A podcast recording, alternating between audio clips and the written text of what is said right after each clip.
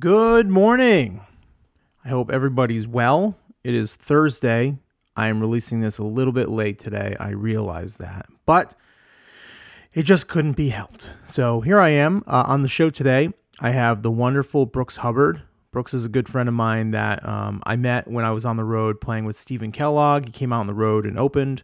I actually saw him for the first time before I was even playing with Stephen. So um, the dude was a drummer, now guitarist, singer, songwriter, has a few albums out, and man, he is one of the coolest, one of the best voices that I've heard in a while. So please be sure to check out um, Brooks's stuff. Uh, go check him out on iTunes and on Spotify. He's really, really great.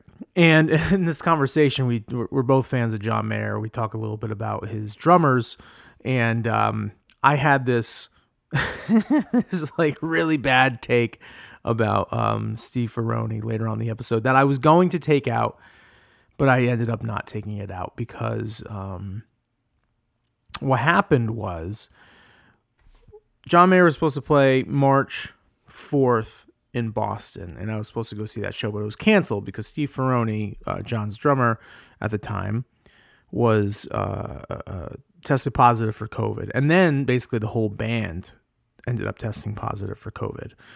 So all that stuff got canceled. The show isn't going to be until May 9th, which is next, it's coming Monday, actually. So what ended up happening was when the band came back after their COVID break, um, after their canceled shows, Steve Ferrone was not the drummer anymore.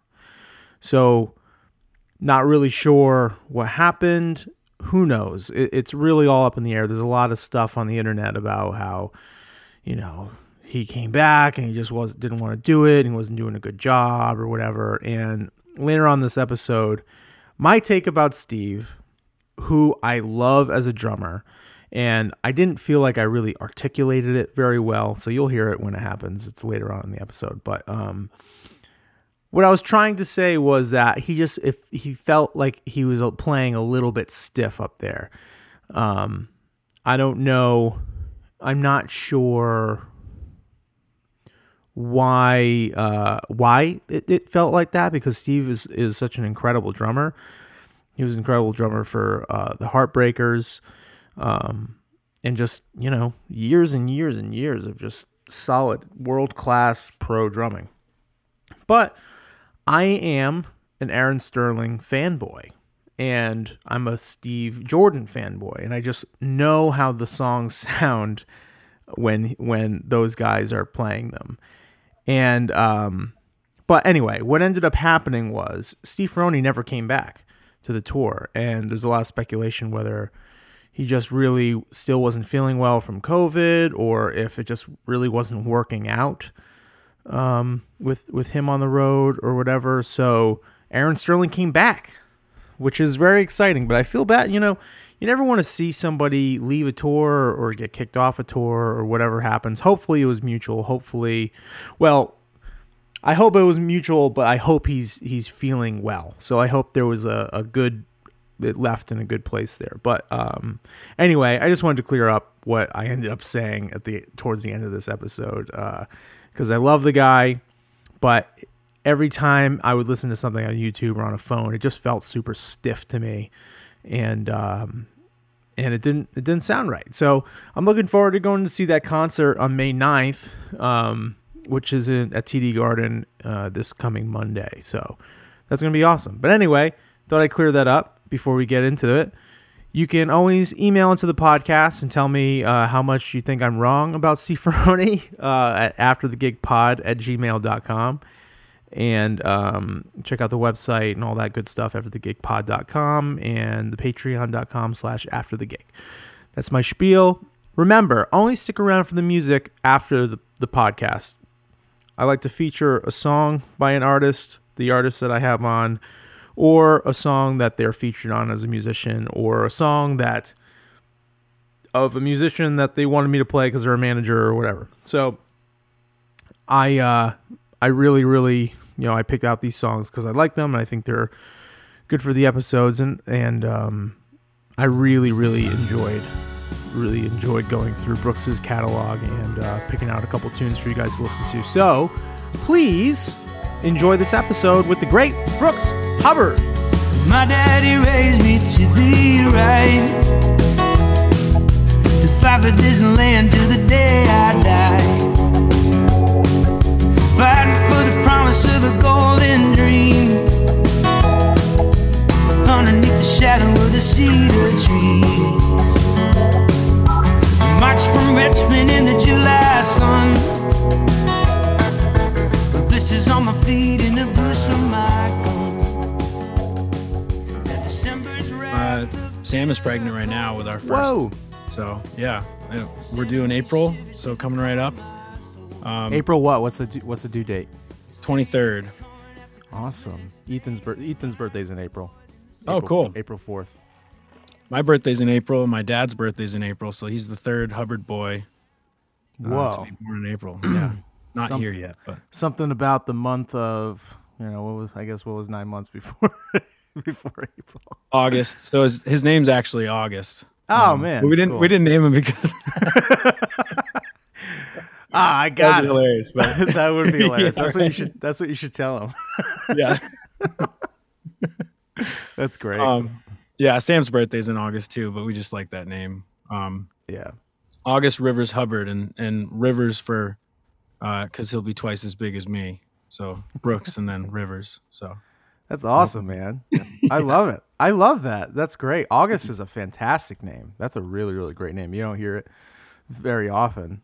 And Yeah. uh yeah, and very, very cool. Was that was the Brooks Rivers thing like like that was a thing or you just I think we we were bouncing around first names first, and and and then it was like, oh well, it needs to have a flow or something, and it's like flow. Well, what about Rivers? You know, Yeah. I love it. Sam loved it right away. So That's yeah. great. Oh man, And what's crazy is we- congratulations.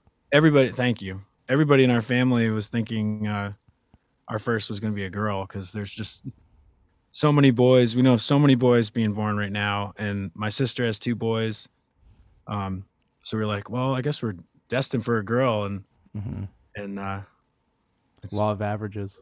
so, yeah. Yeah. Oh man, that's so cool. That's if, so if you have any tips for me, Yeah, just just sure sleep sleep often. Just sleep often. And it's funny because in the beginning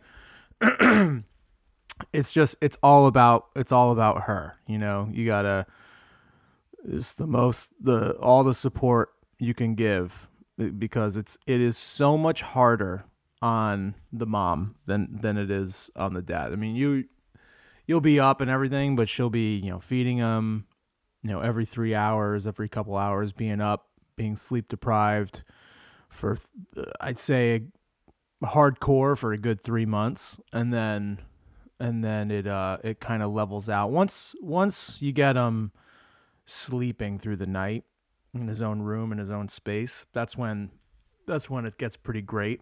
Um but uh I mean it's great. It's all it's it's all great. It's it's it but it's it's challenging and it's it'll really test your patience. So, you seem like a patient guy.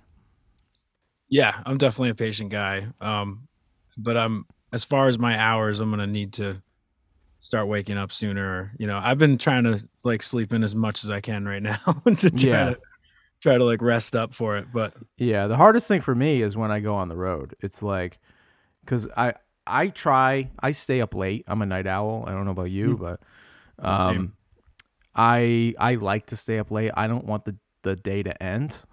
for, the, for I want to get every little bit out of the day as I'm I the same way. Yeah. So I will I'll stay up late and I know and I'm thinking the whole time, especially these days because Ethan right now is going through a phase where he's waking up at like f- quarter to 5 a.m. So we put him down at like 7 and he's been up at quarter to 5 like every day for a, about a week and a half, couple weeks and we're exhausted. It's like it's a lot and he's like getting up and he, anyway, um but it's uh it's a it's a whole other set of set of problems but i just try you know i try to keep my schedule pretty consistent when i'm on like because i travel so sporadically and because i'm up late playing a show like if i got into the habit of going to bed at 7 p.m. or 8 p.m. when he goes to bed or right after he goes to bed, I would literally not be able to play a show because I would be falling asleep. You know, Right. I, I'd be so tired. So I try to split the difference a little bit so I can keep things, uh, keep things pretty, you know, keep myself awake at night. Play to your strengths. Yeah. Yeah, yeah, pretty much. So you'll probably do find the same, the same thing. And some some parents, you know, um, you know Rob Griffith, right? Yes. Loosely. Yeah. Play he played drums with with Kellogg, and he plays he's- in Bronze Radio Return. But Yep. um, hit their schedule. What they did was he would like stay up all night with the baby when when the baby was like a newborn. He would stay up all night and then he would sleep all day while uh, while his wife took care of the baby. I'm pretty sure that's what what was happening. Yeah, he would just stay up all night, and I can't do that. I I cannot. I'm a night owl, but I have to I have to go to bed at some point and get like at least six hours. you know? So I wish you the best luck, man. Well, Read the you know, part Read of some books. Oh yeah, definitely. Um, and obviously, part of moving back here is to be around family. So we have all of our family is like 15 to 20 minutes away. So that's like huge. And I That's don't know what we do down in Nashville, especially if I was gone the way I used to be. Um, it would be really hard on Sam. So Yeah. Having the Yeah. support, man, that's why we moved to Rhode Island to have Mm. to have that support system around us. It was so important. And even still, it's um it's it, I don't know what we would do without it. Like my sister watches him on Fridays and allows us both to like work and get stuff done. He's at daycare right now, which is my chance to do this kind of thing and catch up on on my stuff and book book gigs and write emails and all that stuff. So it's just uh it's it's a lot of um planning. Well, it's Yeah. all it's all about logistics. Like your life just becomes about logistics. That's Right. basically it. You're just, you know, you're filling in blocks of time, really. But it's great. Which I, I'm honestly excited about that because I can I can very much like just follow my muse and and sort of be not routined at all. Um, and I'm I'm kind of looking forward to like adulting in- in that way, you know, to be like structured and and but obviously there's it's a 24 hour job, you know. So Yeah. Well, the nice thing is that you have each other to lean on when you need each other. You know, it's like it get it gets stressful, man. I mean, when there there was a couple of days where I was watching him on my own early on, and um, Jen would come home. It was when Jen went back to work, and Jen would come home out, and I would just be like, I just need to go for a drive. like I just need to be by myself for for a good couple hours. I would drive down to Point Judith, down to the water, my favorite spot. I think about jumping in, um, and uh, and I I, I wouldn't. but, but Yeah. no, there's some days where you're just like I just need I just need to get away, um, just so you have some time. And no one will tell you that, so you've heard it here first. Everyone says it's amazing all the time, hundred percent of the time. It's really tough a lot of times, but um, well, that's good. I mean, what? So, what are you gonna do with? uh Are you thinking about releasing any new music coming up? Uh, has this inspired you to write more stuff? Yeah. I'm I'm like fully embracing the dad singer songwriter thing. Um which is like I knew I was destined for it already because growing up I was into like Jack Johnson and you know all this like family friendly kind and Stephen Kellogg. Um like Who's one that? of my favorite yeah. One of my favorite live moments um ever seeing anybody was was uh I saw Stephen in Burlington, Vermont and he was singing uh Oh Adeline and and went off stage in the middle of the song and got Addie and had her, you know, in his arms and he was singing like uh the lyrics like you you'll never leave these arms of mine or for, I, I'm blanking on the lyric the Mhm. actual lyric but it was like so powerful and that experience was just like I want that someday Yeah. too, you know. Yeah. Um There's So, nobody. yeah. There's nobody better at, at that than than him. totally. Yeah. Nobody- there's nobody better at it. and I'm realizing now that um, you know, I've written like love songs for Sam and and stuff like that for for actual people, but to have that connection is like and and he's not even here yet and I'm already just fantasizing about this whole thing. Um, so yeah, the the next project I'm working on is called Father and Son. Hmm. Um, it'll just be like an EP of of three or four songs. Um, hopefully coming out in June around Father's Day. So oh that's wow. the plan. That's the plan right now. Um, I've already got all the all the songs and stuff, and just been ju- just uh, recording from home and you know piecing it together that way. So Are you doing it acoustic or you have other instrumentation on it? yeah, mainly acoustic. Uh, no drums except maybe like a bass drum or something, but um, Okay. It'd be very acoustic and just like not not necessarily lullabies, but um, more folky kind of stuff than I've put out before. Mm-hmm. That's cool, man. I look, I look forward Yeah. to hearing that. I, I, I remember getting very inspired to write songs, but I was mostly just freaking the fuck out. I remember when Jen told me she was pregnant, I was like, okay, I need to make more money. Right. I've I've been in that same spiral. yeah, yeah. It's fu- it's so funny. It goes it goes away. I mean, it it doesn't completely go away, but that that panicky feeling where you're like, how is this gonna work? Is uh, it goes away, and, and it it's fine.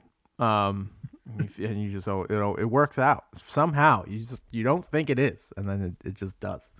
Yeah. Um, well, that's I look forward to hearing that, man. That's that's really really cool. I um I wish I had your uh your your uh work ethic as far as writing songs is concerned. I mean, you, you you've kind of built up since I've met you. I keep hearing all your your stuff and your output and I love it. I really love your voice and what you've done and you know, I'm just trying to figure out what it is what is it about drummers that just want to be in the front? what is it? You know? When when did you decide that you wanted to write songs and, and not play drums and not do that thing and be a singer songwriter? Well, honestly, if I if I hadn't grown up in such a rural area where there's very few other, you know, musicians to start a band with, um, I I wanted to sing and play drums. You know, I I first started on the drums and then wanted to sing while I played drums, like Levon Helm or something. You know, um, but I didn't really have any. None of my friends played music. None of my like best friends in school. Um, it wasn't until really like college that uh, I had a lot of musician friends. But so that that sort of like I want I was like, well, I want to sing, and you can't really just like play drums and sing a melody. You know, I would even like put on like a harmonica rack or something while I'm playing the drums just to have some some kind of melody going on while I was playing. Um, so I really learned guitar just to accompany singing. Yeah. And um, I remember seeing Bruce Springsteen perform on this telethon uh, right after 9 11. And that was like when it really clicked for me that you can you can have this really powerful thing with just a guitar and a voice and uh, impact people, you know. Yeah. I I mean I had a very similar experience. Like I love I love to sing and and I love to play drums and and then I just thought like I I was trying to do the same thing playing drums and singing and have it be impactful. And then anytime I would play one of those like how you say the uh, background music gigs like you know you're playing you're playing a bunch of covers and you know you're you're not even really supposed to be there and um Just you- furniture at that point. yeah, and you know, people are looking around eating their mashed potatoes like, "What the fuck is this guy doing here?" Um don't they have a stereo? Um but I would play those gigs I'd just be like, "This just isn't hitting. I don't feel like from back here behind this seat I can really even try to get someone's attention. Like I feel like if I had a guitar and I was up there, I could, you know, say something or say a, something funny that maybe gets somebody listening or or whatever. I, or just remember that being a struggle and was the biggest reason why I, I ended up picking up a guitar and and wanting to write songs and and do that whole thing. And I find it's like it's more maybe not more fulfilling, but it has a different sense of fulfillment to it. You feel like, you know, you're taken more seriously that way when you're not doing the Don Henley or Levon thing, which is kind of crazy because they were amazing. But Right. Well, um, yeah, and it's it's almost like the drums are you know, you're because you're behind them, not that it's stationary, but it's like you're you're so you're in it's in between you and the audience in a comfortable way and right. you know, the first time you like just have a guitar and you're singing in front of people, it's it's very bare and very scary, you know? Yeah. Yeah. like it still is, you know. Yeah, I'd- it definitely. I'd probably prefer being behind a drum kit, you know, performing, but um, yeah, it's funny because I have a completely different approach from when I'm playing a show with like Carbon Leaf, or and then when I'm going up and doing a solo thing. Like, you know, you're you're up there, you're in a you're in a vulnerable situation, and like when I go up and play drums in front of a bunch of people with the drum set in front of me and doing doing my thing, like I don't feel any of that same feeling, none of it. It's just like you're up there, you're playing. You don't really have to connect with anyone at that point. You just have to Yeah. play. Um, but then, yeah, that that vulnerable feeling is like, you know, after the pandemic. I don't know if it was, I don't know if it was different for you, but in my experience, booking that first show back was really really tough because it's not something I'm really super comfortable doing. Um, but I imagine you were like raring to go. yeah, definitely uh rearing to go. I haven't played any like I mean, I played a couple like bigger shows since since uh the the lockdown and everything, but um honestly, the scariest thing I I could do was start this live stream thing where I was doing like once a week.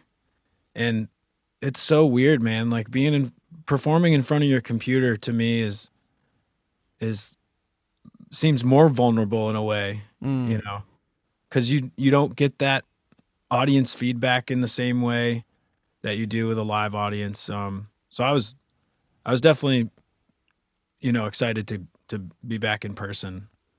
And you were one of the people that did the live stream and actually like had a couple different camera angles. You had you had overlays going on. I like I liked your live stream a lot. I think people Thank that you. put a, put a little bit of time and effort into it uh, got more out of it. You know, even if it was just for another skill. You know, Right. Yeah, Well, and know. and- and like we talked about like you, you know I, I never thought that i would have to learn all those things but it felt like i did and it was it was something to keep my mind off of all the crazy event you know all the crazy things that were going on you know during 2020 um but yeah it's as you know it's so hard to like produce yourself or be the be the camera guy be the uh, the live stream tech person and remember lyrics while you're playing or eh, you know something pops up on your screen and and you're like oh what's that and it's it's a very weird It's so way to true. like perform yeah That's so true. Yeah. Dude, when the comments are going and you're like Right. reading comments at the same time as playing, you're like, what was, uh, where am I? You know? Yeah. Yeah, totally. That is something that not a lot of people understood, like had, had to ever deal with or deal with. Cause I am like, you know, squirrel, you know, Right. Oh, yeah. definitely, uh, like that. Um, so it didn't seem like you were doing it by yourself. Was there someone else helping you out switching switching cameras with you, or do you have like a foot? so the camera switching uh i did a lot of research for like a, a whole week i you know was like watching youtube tutorials on using obs and and and uh, different camera angles there's actually a automatic switcher that you can set up to be timed and i had Oh, all these really? old i had all these old iphones like i didn't have enough money to buy webcams and stuff but there's a obs um, app uh, you know on the iphone so bought it for like two dollars and was able to hook up I think the most cameras I was using was like three or four at a time, and and just set them up to be timed. And of course, they're older iPhones, and the battery's not great, so one of them would crap out, and it'd just be like a still image of me playing, and then it'd go to like the next camera that was actually live, and I'd see in the comments like, "Hey, this this camera's not working," blah blah blah, and it's just like, oh my gosh, I can't. So a lot of a lot of those uh, live streams, I actually would pre-record because if something like that happened and it got that bad, I would stop it and you know re-record it. Mm-hmm. And it it was like less stressful to me for some reason to not do it live every time. Um, and then I was able to like play the the video I'd recorded, which was maybe an hour or two before the actual live stream went live. Um, right. but then I would be able to like comment with people and you know take care of the tech stuff and not have to worry about the performance. at the same That's that's a really good idea. That's a really good idea. I didn't realize that you were do, doing that, and maybe maybe I, I didn't see time, one. but yeah. maybe I didn't see one that you did do that, but um, that's a really good idea. I would try to with my live streams. I would try to um, make a video like an intro video, or have something to play in the middle that would just give me a break or give Mm-hmm. give me a second to like maybe collect my thoughts or or read through the lyrics of the next couple songs I wanted to do because I never have a plan when it come when it comes to that. Like I would in the beginning, but like you know I still do them, and yeah, I saw that. yeah, every now and then I'm thinking like, mm, do I is this should I still be doing this? Is this lame? What am I doing? You know, but I always look at it as a chance to um, connect with people that listen to the podcast. It's it's they know it's not going to be perfect. You know, there's some there's usually like some kind of hilarious moment that happens that everyone talks about later on and and uh, I just leave it pretty open and fun and and uh, so I'll just you know I'll probably keep doing it until they tell me I should stop until Facebook Yeah, and I actually I just got back into it um, recently. I actually did one this past Tuesday, and I have one coming up March eighth. And it's really just because I know that I'm not going to be hitting a ton of places again this year with the baby coming and yeah just kind of regrouping. Um, so there's, I'm fortunate that I have some fans, you know, in other places that aren't they can't come and see me here in New England. So mm-hmm. I gotta keep those connections going. You know. Yeah, man. Yeah, of course. Do you um are you trying to get out there for some opening slots with anyone? Have you done any opening slots for anyone? Is that on your radar? I would love that. Uh, that is a, a huge goal of mine to to get some in the calendar. I haven't, you know, haven't opened for anybody since before the pandemic. Um, but and then my band, we can talk about that too. Um, Yeah, for sure.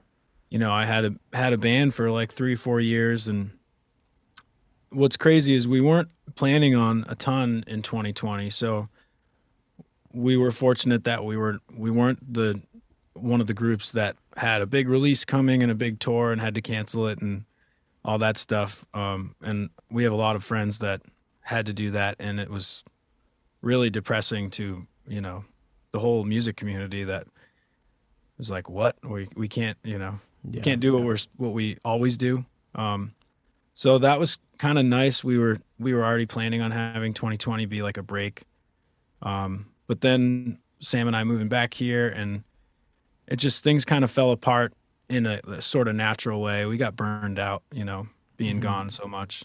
Yeah. Um, but that's the other thing too that we realized about uh, living in Nashville is, you know, I, when we moved back here, like people keep asking me, like, "Well, there's no music business here. There's no, you know, industry here." But I was like, "Yeah, I was gone pretty much three out of every seven days for for three or four years that I lived in Nashville."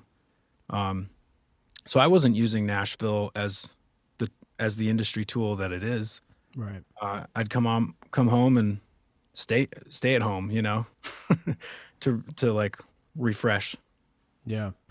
Yeah, and then um, I talked about this a bit with uh, my buddy Sam, who was on the podcast. He he's he's in Maine. He has a recording studio called Great North Sound, and um, he we talked about this a bit uh, with with being not in one of the big hubs like L.A. or or Nashville or New York, and and how people think of it as uh, as not a failure is the wrong word. It's it's like more of a stigma of like oh you're not trying to make it or or whatever. But there's a lot of different forms, a lot of different things that you can do now that we live in this age where we can do a podcast over Zoom, you know, in two different states or even across the world. Um, and y- you can make things happen. Like for any business or any entrepreneur, which is exactly what a musician is, or especially a singer songwriter that has to make things happen for themselves. You go out there, you call, you send emails, you have contacts, you know managers of of people. You can get out there and and hound people and get some gigs. Like you're ta- you're super talented, so like there's no reason why you have to be in one particular area. Of course, like if you're if you're a um if you're like a hired gun, it's going to be you're going to be way better off living in a place like Nashville or or LA. That's where the buses leave from, you know.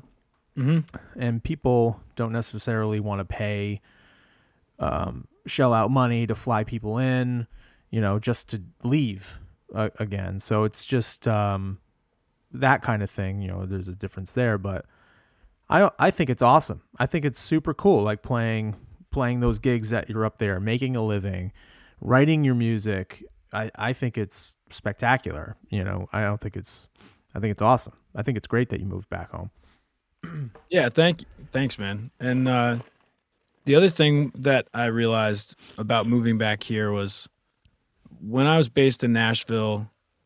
You know, I I would always say like, you know, Nashville based artist, or it was it was like that was my identity, but it never felt like my true identity, and it never set me apart from any of the other people that are in Nashville you know, Right. doing the singer songwriter thing, we'd go out on the road and and and use Nashville the name, but it I- I think I'm learning more that by being back in New Hampshire, being back with with the roots of of how I even got into, you know, music, I'm going to be much better off like being unique or being myself. Of course, one hundred percent.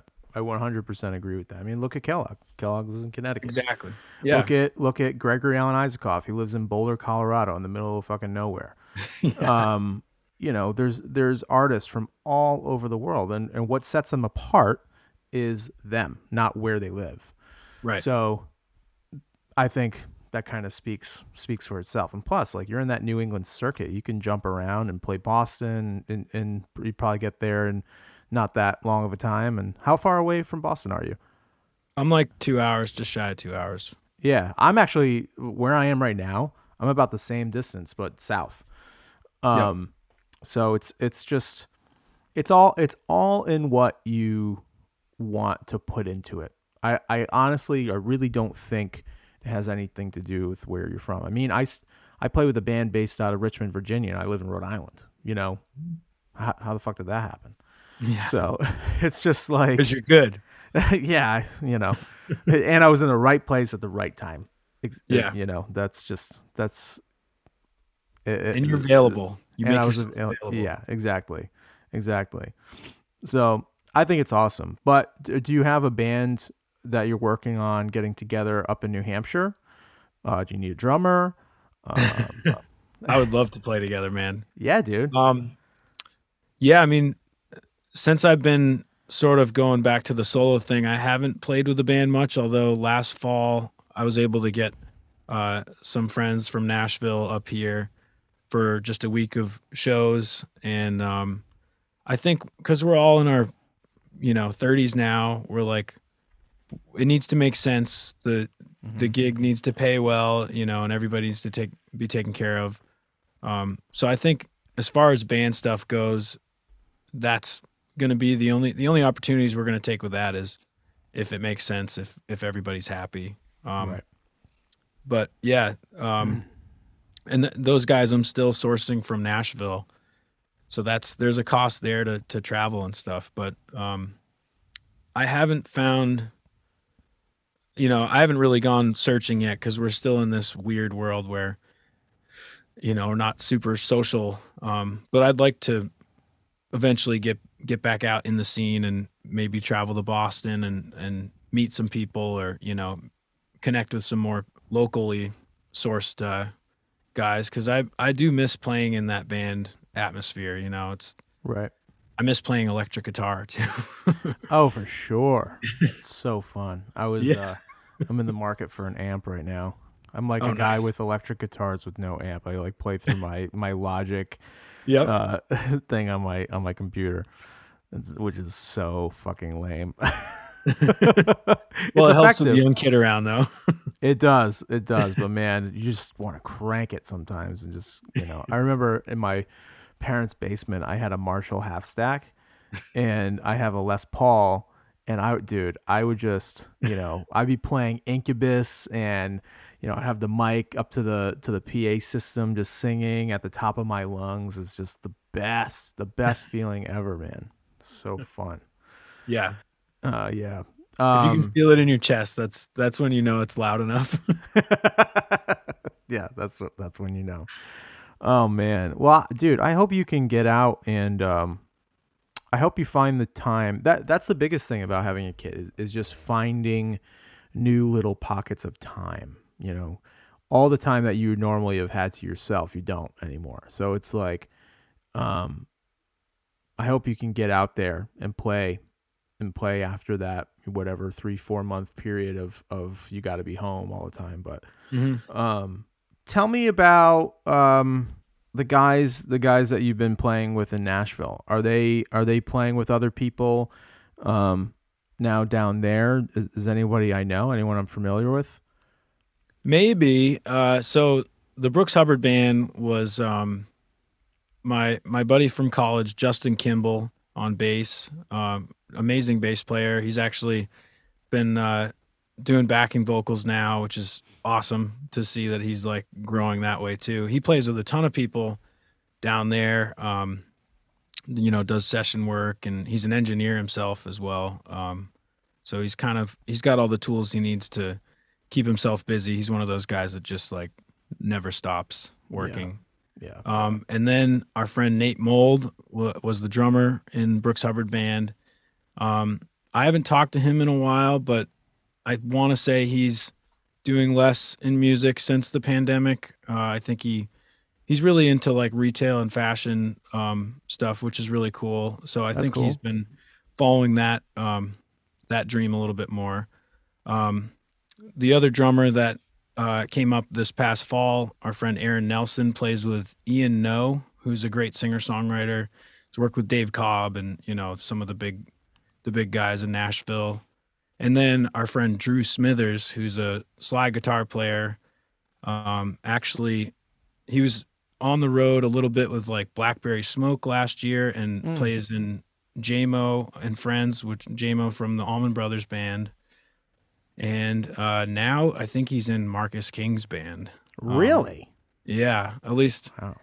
they posted a video a couple days ago of him and, and Marcus playing uh, at Carter Vintage Guitars in, in Nashville. So Drew is like the the guy I know that's like just taken off. And he was in this band called Bishop Gunn um, for a while that I mean they had all the backing they- you could imagine. Dude, do they have does Bishop Gum Gunn have a song called Shine? Yes. Shine your light on me. Giovan's uh, Theo Von. Yeah, yeah, podcast yeah. Uh, theme. I was getting Yeah. so sick of that song because I love Theo Von.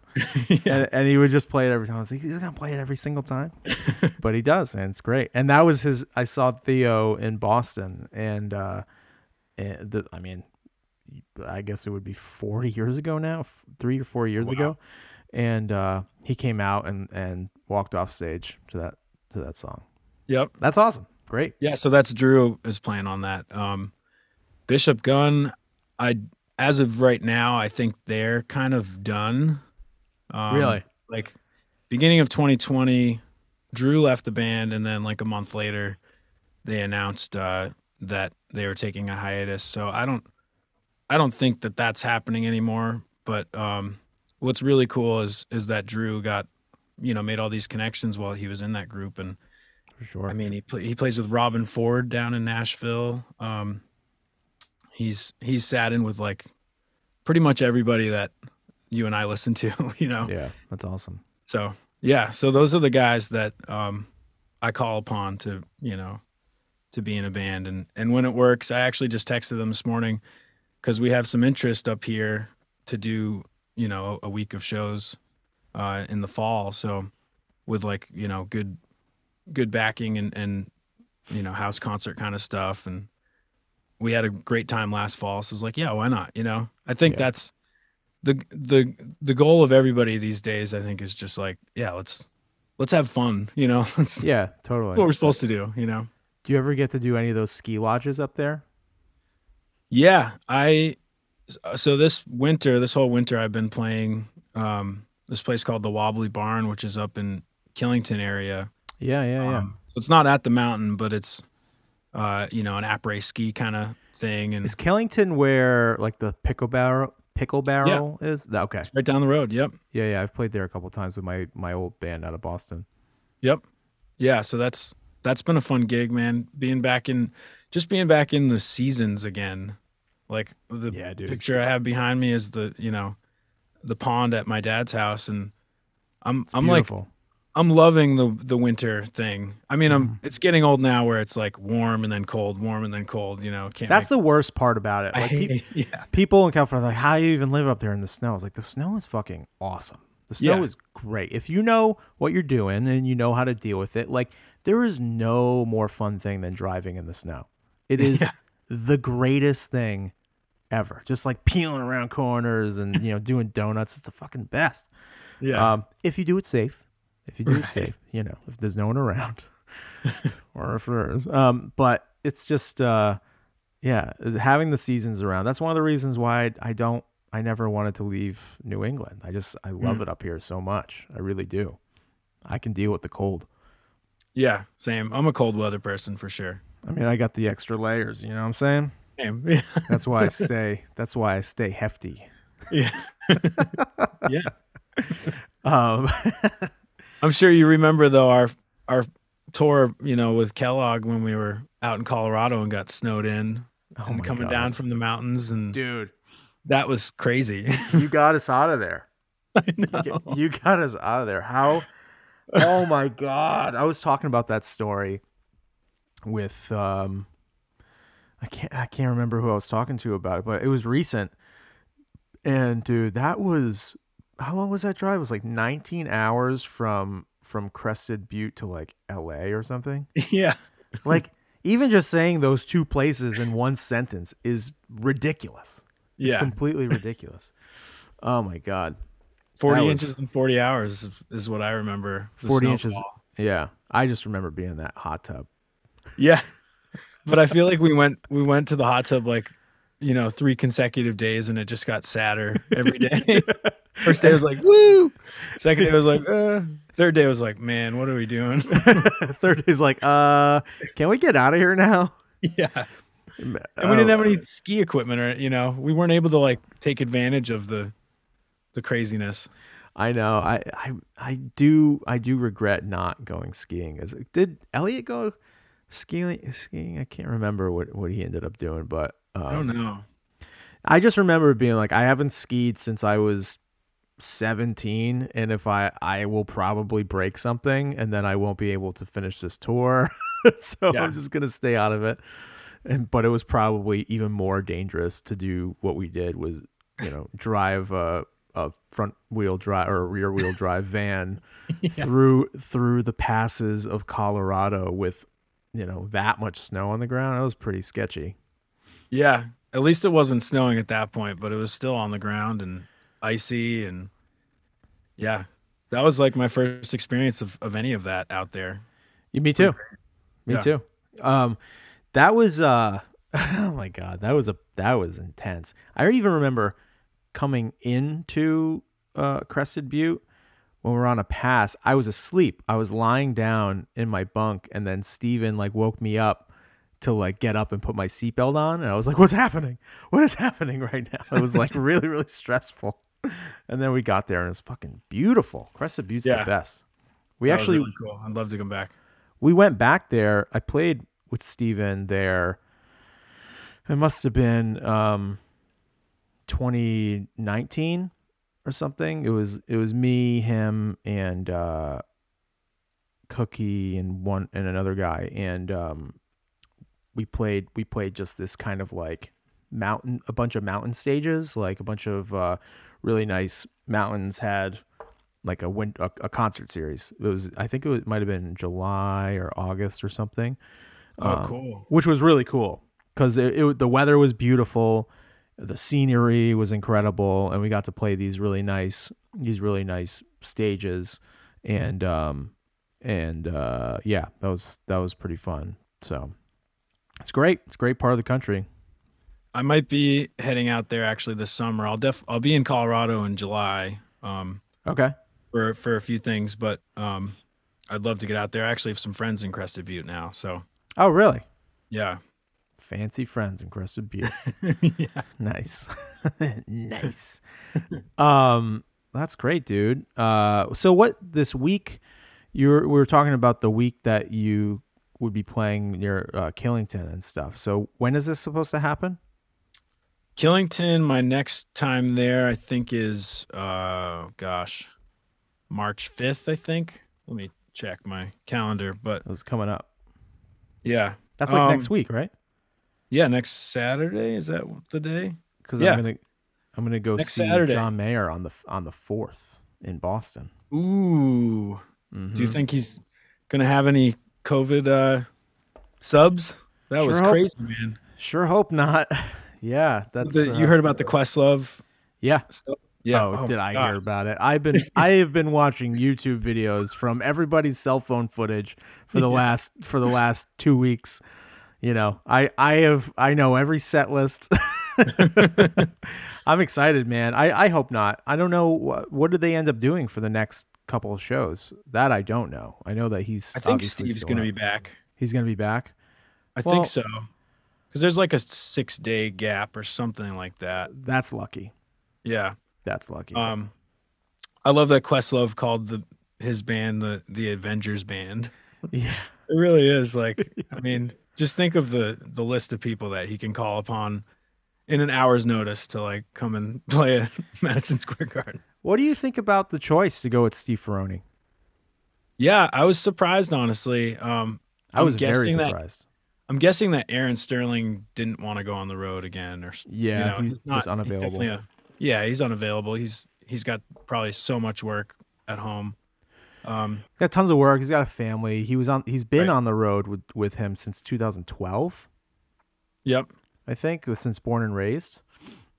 Um. So that was. uh Yeah, I was surprised because I Aaron Sterling, he's not. Um. He he has over time, like really grown on me, as far as I mean, he's amazing, but Hmm. just seeing seeing what he does and how how appropriate he plays to the song and and the sounds he gets um i was like oh man th- this dude is like this is john's drummer. Like he really he was my favorite version of john's band and i am like one of the biggest steve jordan fans on the planet um but to pick Steve Ferrone, I bet Steve Jordan would have been the drummer if he wasn't the Rolling Stones drummer. Exactly. Yeah, I think so too. Yeah. But I mean, Steve Ferrone, like I've seen it, he sounds great, but when I when I see him, like he's an older guy, you know, he he has that like when musicians get older, they have a a certain like look about them when they play, and a certain like loss of sound or groove or something like that, and it, and I just watch him play, and I feel I feel almost like the same way as when I would watch Charlie Watts play. You know what I mean? Not maybe not quite to that extent, but Right. but it's just like oh, this is just weird. This is just a little strange having having him up there. But um, I don't know. I'm probably gonna take that out. I hate talking shit about other drummers. I mean, he's he was obviously a great drummer for Petty, and and like he really stepped up the the game with Petty. I think that that For like, sure. But that was a long time ago. That Am I crazy though? Does he not? Does he? Do you know what I mean? Like he's an old, he's an older guy. Like, you Yeah. know, I've heard, I heard a couple songs where I was like, oh man, he sounds great on this, and then there was other things where I'm like, he doesn't sound so great on this. Um, so I don't know. I, I, I, I think it's just uh, maybe it's just me well, being such a Aaron Sterling fanboy, wanting to see him play with play with Mayer. where Aaron Sterling is is very much to the song. Um, Steve Ferrone's a little more old and uh, not old, but you know, like set in his ways.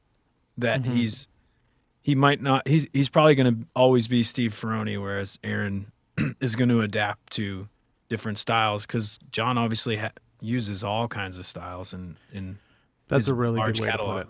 Yeah, That's a really good way to put it. Yeah, because that's that's more of what what it is and what's happening. You know, um, because there's already been things that I've heard that I'm like, oh, that's that's completely different than anyone's played it before, and I kind of equate it to when um, Keith Carlock was playing with with uh, John Mayer because that was so far out of left field. I had no like when he announced that Keith Carlock was playing with him, I was like, how is that going to work? And mm-hmm. obviously, you know, these these guys are amazing. They're great drummers. They're pros. They they do it. But, you know, Keith just with the way he plays and the snap and and his like really open drum sound, I was like, how is Yeah. this going to work with with Mayer? And eventually, you know, I don't know if you saw any of the the Mayer interviews after battle studies, but it was like a pretty bad time for him. you know that yeah. that right. tour and, and that whole experience. I saw I saw Keith on that tour. Um and yeah, I mean I kind of had that thought too. Some of the songs were very different from the record, which might have been a mutual decision, but um for sure playing to the strengths of of how Keith plays and um I actually went down a rabbit hole recently, a YouTube, you know, just watching Keith Carlock play. it's so fun Yeah. to watch. Dude, the way the way he plays is incredible. Incredible how he Yeah. especially his hi-hat and his and his ride cymbal play is just uh it's uh, it's unlike how anyone else does it. It's like he Yeah. re- that stick is doing all the work.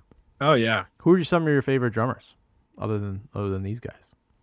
Yeah, I mean, I got it. Yeah, I was into, you know, I had like the early on hard rock phase um with like Black Sabbath and Led Zeppelin and so that was like the first stuff that I really attached to in drumming, but um later on when I got into the band into Levon, um I really got into like song drummers, you know, uh, like an Aaron Sterling. So it's I, I I think my favorite drummers are the drummers that are able to adapt and uh, sort of be a, like half producer. Yeah, for sure. Yeah, the ones the ones that can adapt and like find the appropriate snare sound or the and not just like play like this is my sound and that's how this is going to happen. Right. Um, which those guys are out there too, and they you know they sound great, they play great, but Aaron Sterling's getting all the calls. Yeah. oh yeah. Um, but yeah, His mean, social media game is like incredible. he's outrageous, man. He's outrageous. He's a funny guy. yeah. He's a funny guy. I've heard some stories about him. Like I know, I don't know Aaron Sterling at all. I've never met him, never had a conversation with him, but I had heard before all the Mayer stuff. Like he wasn't like the easiest guy to get along with or to work with, and uh, it seems like since all of his, success and you know, time and time again, all the records he's played on, and, and just the, his availability. Like, I could write a song and have, and literally have Aaron Sterling play on it, like anybody can, Right. you know, which I think is amazing. I think it's, I think it's great. It's like, hey, if you're willing to pay, pay for it, then I'll, you know, he'll play on it. And, um, I think I think that's great. Over time, I've really, like I said earlier, like I really warmed up to him. Like I really thought, like this guy is fucking great. you know, I He's just a- I like him. Yeah, like when I first learned about the, you know, it, like I'm pretty sure the Mayer, the first Mayer tour he did was like the first national act tour he, you know, actually went on the road with, right? It could have been. Uh, I'm not. I'm not exactly sure because I know he was doing. I think he was doing some country stuff before that. Um, but I don't know. I don't know if he had been on the on the road for an extended period of time. But I, I think it was a, a podcast episode of I'd hit that. Did you ever? Yeah. listen- yeah. He mentioned. Yeah, he mentioned like he has a guy that just he never sets up his drums. I was just like, man, that's the, that's the dream. He's just like, I just don't want to do it. I just can't do it. I just don't. I can't. I'm He's like, a no "Man." bullshit guy. I like that. He is a no bullshit guy, and uh, I wish I had more of that attitude of just be like, nah, I just can't. I just can't do it. Nah. Is not- that how we're like eventually going to become like when we're a little more older and sour? We're I'm just like, no, there. this is yeah. yeah, I'm nearly there. I'm nearly like at the point where like, oh, you know, what, want to set up? All right, I'll just sell them. like Yeah, I'm done learning. This is what I know. this is what I'm doing. it's time to learn You other know- other stuff now. Yeah, that's funny. I do I do feel a bit like that every day, especially during the pandemic. I'm like, oh god, I just can't deal with any more bullshit. You know, I can't set up another hi hat stand. um, it's so funny because I, I I had said after uh you know when when the pandemic started and and when we lost started losing money and all that um I was like, oh my God, when we come back, I am never going to complain about another load in, another load out again. And the first show we had back, I was like, Jesus Christ, this load in. I have to walk all this shit over here. You know, I was just like, I couldn't, I couldn't help myself. I'm just like, well, I guess I really hate it. That's how you know you really hate something when it was literally taken away from you and you go back and you don't, you don't want to do it. but you know, My dad always says that you get paid for the load in and load out and you play for free. one hundred percent. Yeah. Yeah, that's that's the whole thing. That's the whole thing. All the people that don't have to load in their stuff, they get paid to play, but we don't. we we're, we are hired movers that make sound. yeah. Yeah, we and it's not even their stuff we're moving. They're not even getting anything out of it. The band sucks, then they just paid for something that sucks. Um, well, dude, it was great catching up with you, man. Look out for Baby Hubbard in April. That's right. Yeah. Awesome. That's the big thing. That's the Yeah, big that's release. awesome. well, all the best, man. I wish the best for you guys. Congratulations, and um, yeah, I'll be be talking with you soon. Sounds great, man. Good to catch up. That's it. It wasn't too cringy when I was talking about Ferrone. I hope not. Um, I hope you don't think so. But uh, that was it, man. Brooks is is a great dude, and I uh, I think you should all go out and check out his music, and hopefully it gets out there. Congratulations to him and his lovely wife for uh, for the birth of their son. And um, that's it, guys. After the gig pod at gmail.com is the email, and the Patreon is patreon.com slash after the gig, and that's how you can support the show. Please join me next week. And uh, I have Matt Shane, who is a producer out of out of uh, New York City, who I've worked with, and he's a lovely man. And uh, that'll be next week. So see you then. Bye. There's a pretty girl at the edge of town. She stole my heart, don't know how. To build a wall, it's hard to break. But I could see it crumble from the things she'd say.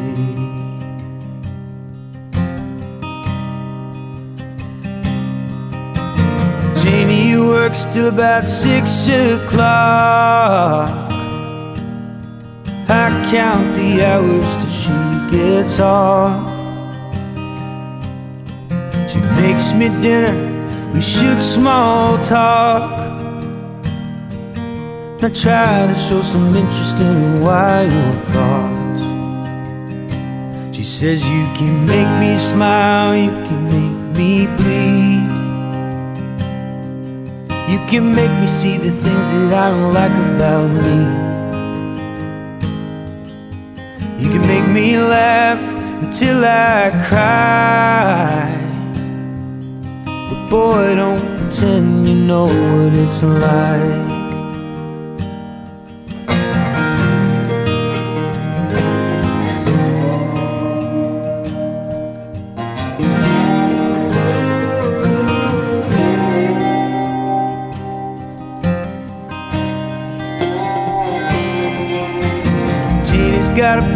We don't talk about it much. Addiction overshadows everything she's done. I Try to help, but it's never enough. The pain in her veins is forever stuck. She says, My life is just like an open sea. And I'm lying in a shipwreck somewhere deep. Maybe someday it will be found. But babe, I got a feeling that it ain't right now.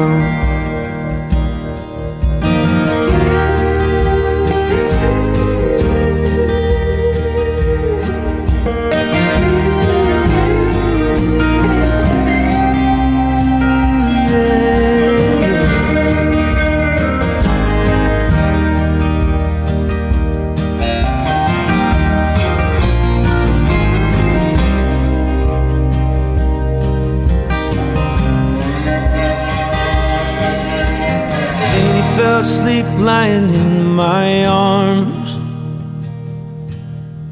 And when I left, her house was dark. Got a call around midnight. Janie went flying, but she flew too high.